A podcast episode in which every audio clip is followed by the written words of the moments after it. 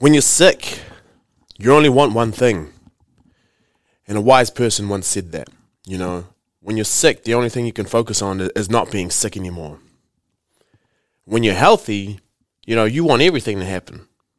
You want, uh, you know, you want someone to deliver you donuts. You want to be able to go get the donuts and eat the donuts. You want to, you know, you want more, a faster car. You want a new car. You want a clean car. You want to get new tires. You want a, a promotion and all these different things. You know, you want a million things when you're healthy, but you don't quite understand how privileged or how lucky you are to have that health until you don't have it anymore. You know, you don't know what you got until it's gone, and that goes for everything. You know, so this is why it's always a good reminder to just take that time and, and be grateful for everything that you have because, you know, there's, for example, with my job, you know, I, I mean, it's just one of those things. You're like, oh, I got to go to work tomorrow, blah, blah, blah. But when you're bedridden and you have to stay home for so many days, you know, you just like would give anything to be there again. So just maybe taking a bit more gratitude and, and understanding how grateful we are to have what we have um, and to continue striving for more. So, yeah, I mean, the wise person once said that. I don't know who it was that actually said it, but it's an old adage. And an adage is basically something that sounds like you're doing a sum of everything, but an adage, people use it as if like that's the old saying. So I don't actually know what that means, and I might even be saying it wrong, but here we are. I don't know what I'm talking about ever, and that's fine. Um, yeah, but I've been, so you can already hear it in my voice. I'm a lot better than I have been in the last two weeks, so it has taken two weeks, and I think I've still got a little bit of it uh, just kind of lurking a little, but I think we're on the come ups, and I'm still doing all the practices that I had when I was sick. So what I find is that when I'm either injured or when I'm sick, I'll do everything. Like I'll, I'll go five times the amount. I'll 10x that bad boy just so that I can get better. Um, so with my recovery, you know, I'll do everything to to be better uh, in terms of my injury so that I can finally play again. Or with my illnesses, you know, I'll double down on everything. You know, I'm st- I'm sticking carrots in my ears, um, ginger in my mouth, and then putting the ginger up my nose as well, and putting a Lemsip in between my butt crack, um, just to try, you know, make sure so that everything's happening. You know, take nine times the recommended dose. Um, I'm not a medical professional, so please don't don't do that. I'm um, not saying that I do it, but it's just you're trying to do, you're trying to max out everything that you can do to be optimal again. Uh, but then what happens is when you start feeling that little bit better, and maybe you're at 75% or 80%, so you're almost there. Uh, you start to back off on those different things, and you and you take advantage of the fact that you're actually getting better. Um, so maybe you know now when you've been sick. So what, how I'm kind of reframing how everything going is like, you know, eat those vegetables, eat those greens, get those minerals, get everything that I should be getting all the time. You know, spend a little bit of time in the sun, uh, make sure I'm sleeping well, all those things that will contribute to having a greater life anyway. It's just like not to just stop being sick, but to prevent myself from being sick in the future, but also to be able to, you know, try to experience, um, you know, as maybe as optimal health as I can along that point. Um, and I just, I've, I've thought about this quite a bit, and it's how like some people who first time they try vegetables and stuff, they're like, oh, I feel really, really good.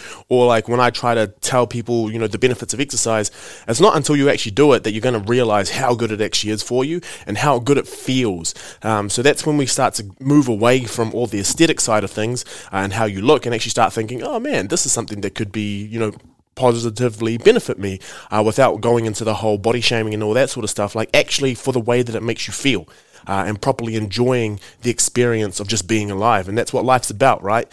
um, 42. All right. So, yeah, I guess part of being sick and part of the stuff that I've been talking about has been my skin. Uh, and my eczema has been really bad. It was actually quite nice, or not nice, but it was comforting because last night I went around to go see a friend and he was just asking me about my eczema because he now has eczema as well. And he's, you know, got the thing around his face and, and we were describing the feeling of it all.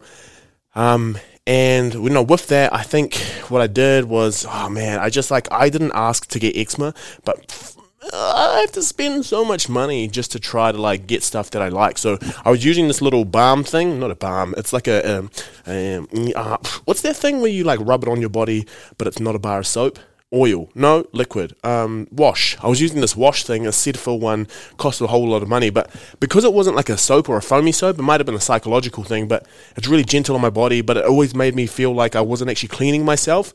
Uh, I was clean, by the way, don't try at me. Uh, I was clean, uh, but I wanted like a soap, so I got a bar of soap, which was over $10, and I know that sounds bougie, but it's really just because it has to be sensitive on my skin. Uh, so I got that.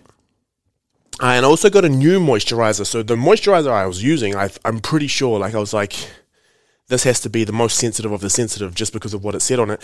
But there was one that was additionally sensitive, uh, and that one, you know, to be more sensitive, it cost a lot of uh, an, an extra ten dollars. And I think that's just that's just life, right? The more sensitive you are, the the the more expensive the prices. But you know, I'm doing all of these things, and I think it's small price to pay to actually be comfortable again because this has got me to the point where it's actually difficult to sleep uh, because I'm so itchy all the time and I wake myself up in the middle of the night scratching.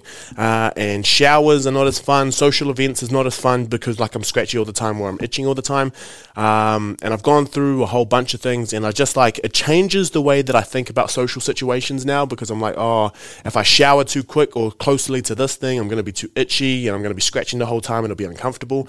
Um, so that's all, you know, those are all things that we need to keep in mind for those people who never really get to live the life that you know of not having eczema uh, or not having some sort of illness. You know, these people would kill to be in that position, uh, but otherwise they have to they have other things to think about as well. So, bam, six minutes in, and I'm not even talking about what we're talking about today. But the key for today uh, firstly, to be grateful, as always. That's that's what we're going to talk about every single week because that is part of building uh, a robust system in yourself. Uh, but also today, I kind of was thinking more about the experiences or the conversations that I have with different people uh, and the things that I notice myself that I do that would definitely get on the nerves of other people.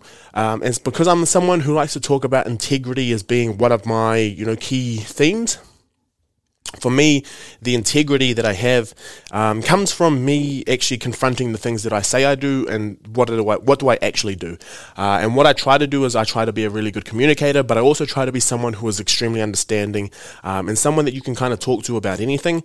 Um, and that kind of goes for me you know, I, I expect the other people who are in my life as well to try to, you know, have that sort of awareness about them. And I'm, I'm so sure that not everyone, not everyone has that same awareness, and that's fine. Uh, awareness is something that kind of just comes as the more that you try to examine everything that's going on in your life. Um, but what I found is that there are a, a, few common things in conversations that you have with people, uh, and it's been over the years and it's in different relationships, friendships, and all that sort of stuff that I've noticed I either get barred up at or I find that is the common feedback for me. Uh, so I'm kind of looking at this more on like what are the what are the things that I do wrong, um, because from here we can actually start to see how we can change the way that we um, change the way that we communicate with other people. And now this might be something for you where you know you notice something of yourself that you do, uh, or you might notice that other people do it as well. This is not for me to say that these people are wrong, um, but this is just to say like in general, these are the types of things that start to you know get on your nerves a little bit, um, and there might be some actionable steps just to kind of get away from it. But I think the first is just being aware that if you are doing some of these things, you know, maybe to think about where you are going with that from from there. So I think this kind of was spawned from reading the book How to Win Friends um, and Influence People.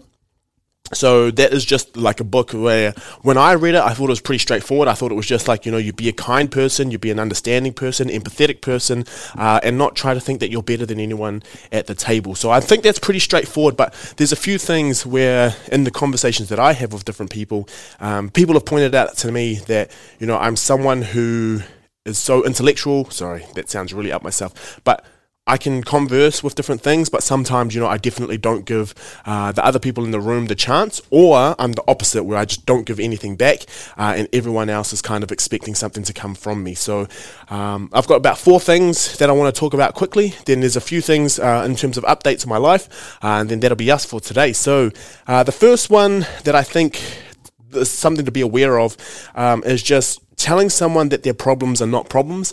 And this is something that I found most recently, uh, well, recently when I started going to counseling again, but also just um, you know trying to find a good counselor. And it might be just myself, uh, but what I found was sometimes when you know something was killing me or just feeling like it was the end of the world, and I was saying you know to this person, "Oh, it's pretty bad," blah blah blah blah blah. Uh, they would then kind of undermine it and say, you know, a lot of people feel like that, or um, you know, it's not as bad as you think it is. Like it's all built up in your head. Sometimes when you do have a problem and it's something that has been uh, worrying you for a while, the first thing you don't like, you actually want to understand that this is something that you should be, you know, you could be worried about, and it's understandable that you are feeling that way. Um, sometimes maybe it's not as big, but that's from someone else's perspective. That person is not in your shoes and they don't understand how you actually feel about it. And if it's making you lose sleep or if it's making you change the way that you are because it's definitely, uh, you know, on your mind a lot of the time, then it's, it's definitely a problem. And what I'm not trying to say here is that all of your problems um, are going to be validated by different people, but it's difficult to feel like you can open up to someone or have that confidence in someone to be able to hear you if uh, they just kind of undermine all of the problems that you think you have. Now, I'm not saying every single problem you go voice to someone, but the difficulty here is that if you build up that confidence to be able to go talk to someone about it and they just totally shut it down, uh, it makes you feel like, oh, why was I even worrying? God, I'm stupid. And then you start to go down that vicious cycle that I always talk about of you thinking you're silly and that you don't really like operate like other humans do. Um, so that's not to say that if someone comes to you with a problem that you just say, "Oh my gosh, that must be so hard for you. Oh, how do you live with yourself? That's difficult. You're so strong. You're brave." Ah! Um, it's more just to be like, "I hear you." You know, "Oh, I hear you. That must be difficult." And you know, you don't have to understand that pain. You don't have to relate it to something that you've been through either, which takes us to number two. Making something about yourself if someone has a problem or they come forward with something, you know, like, oh, I had a pain, or I remember when I hurt my tricep and then someone else started talking about, oh, yeah, I had a, I had a shoulder injury once, once. like making every story that comes out about yourself. Uh, and this is something that I find is not just about negative things that happen. Like I've already said this multiple times, but we live in a world where we kind of praise the people who go over and above and like haven't slept. Like, oh, yeah, I haven't, I, I only got uh, three minutes sleep last night. Oh, pr- I haven't eaten since like 92 um, you know, all those sorts of people. And it's kind of like we praise each other for being as hardcore as we are. Uh, but you know, that kind of takes away from someone else. If someone said, Oh man, I got a really bad sleep last night um, and I'm just feeling a little bit out of it, just be like, ah, you know, you don't have to top that person by saying, oh, you're talking about bad sleeps. I haven't, I haven't slept right since, you know, blah, blah. and then they just make it all about themselves. Um, so that's something to be aware of as well. But also with the celebrations that people have, sometimes people have really good news and they bring it out and they're so stoked to tell everyone, and then someone just turns it on to them. Oh, Oh, you got that? Oh, yeah. Oh, I know someone, like I either know someone who got something like that back when we were at high school, or I did that as well. I, I, I did something really, really similar. So being, having to do that as well, like you just take the spotlight away from someone else. It's almost as if you go, you know, to someone's, to someone's house and you take a cake with you for dessert. And then you're like, oh, did anyone eat the cake? Yeah, I made the cake. That was my cake that we ate it here, but you're at someone else's party celebrating someone else. Don't make it about yourself. All right, that's the second thing. So if someone has a problem or they have something they want to celebrate or they are they have an event that they want to, you know, share with everyone, don't make it about yourself. Right? There will be a time where you can come out and share what you're sharing, uh, but don't, you know, that's that's someone else's spotlight. And it's not to say that you're going to take away from that person's spotlight, uh, but it's just like no one likes someone who tries to put the center, or tries to be the center of attention.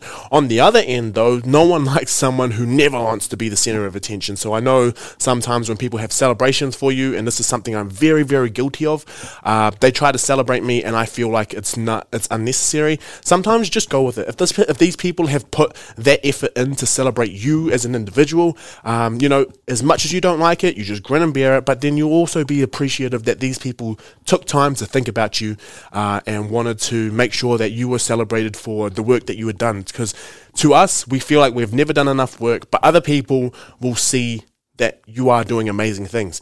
And the reason I say that, and something that backs that up a little bit, I think, is that, you know, when you're writing a reference letter about yourself, it's really difficult to write it because you're like, I don't want to talk up myself. I don't want to seem like, oh, I love myself. Oh, yeah, rub my shoulders, put a little oil on my body, baby, baby. Um, but what can happen is that if you write about someone else, you can see all the shining things that they do because you know you see them for what they are you don't put anything on it. You don't say, "Oh, they just got a lucky break. They, uh, you know, they got a lucky break, or somehow they managed to get there, and oh, they're not even trying that hard." You just see what they do um, for its objective sense, and then you start to see this person uh, as you see them as they play out in the world. So if you wrote your reference for someone else, so if you wrote their reference and then changed the pronouns later um, and just said I instead of they, um, you'll actually get a really good representation of what that person um, is done, uh, is done, and is like, and that just kind of goes to show that other people see you um, in higher regard than you think you see yourself. Um, sometimes the other way as well. Some people think you're a downright asshole. Um, so those are things to be aware of. You know, listen to what other people say because if enough people are saying it, it's probably true. Cool. Um, and yeah, so something that well. Um, and another thing, so just kind of on those things, these all have to do with taking the uh, the, the the the presence or the light away from someone. Uh, so that first one is just you know you're telling someone that their problem is is not even a problem, uh, and then the second one is so it's almost like oh I've got a pain, uh, and then that first one is like that's not even that sore.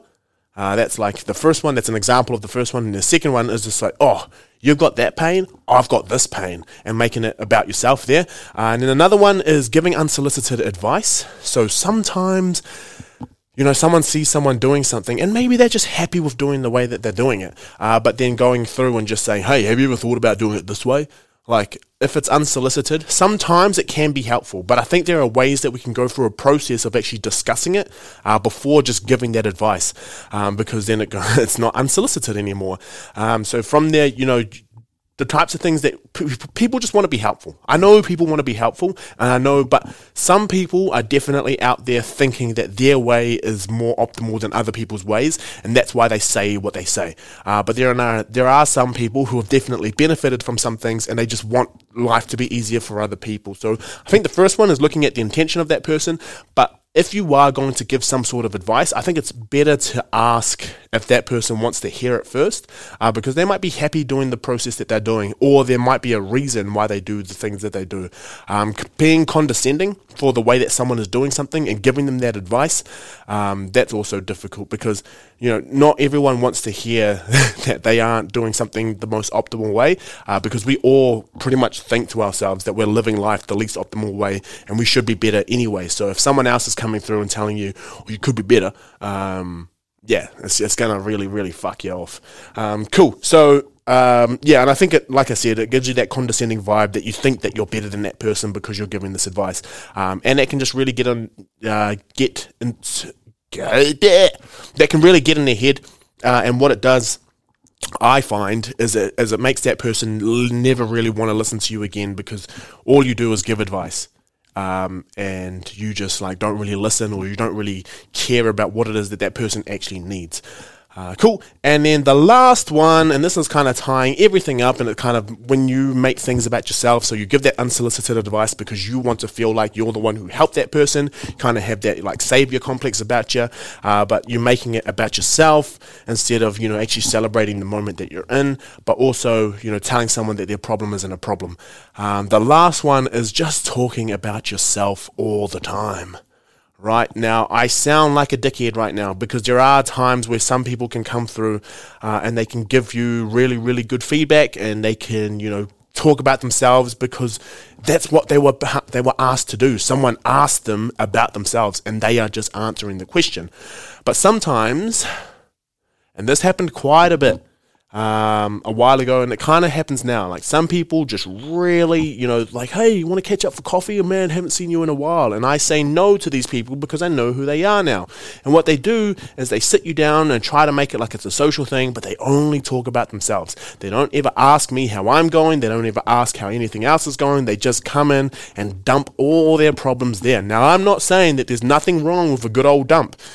Both number two and a good verbal dump.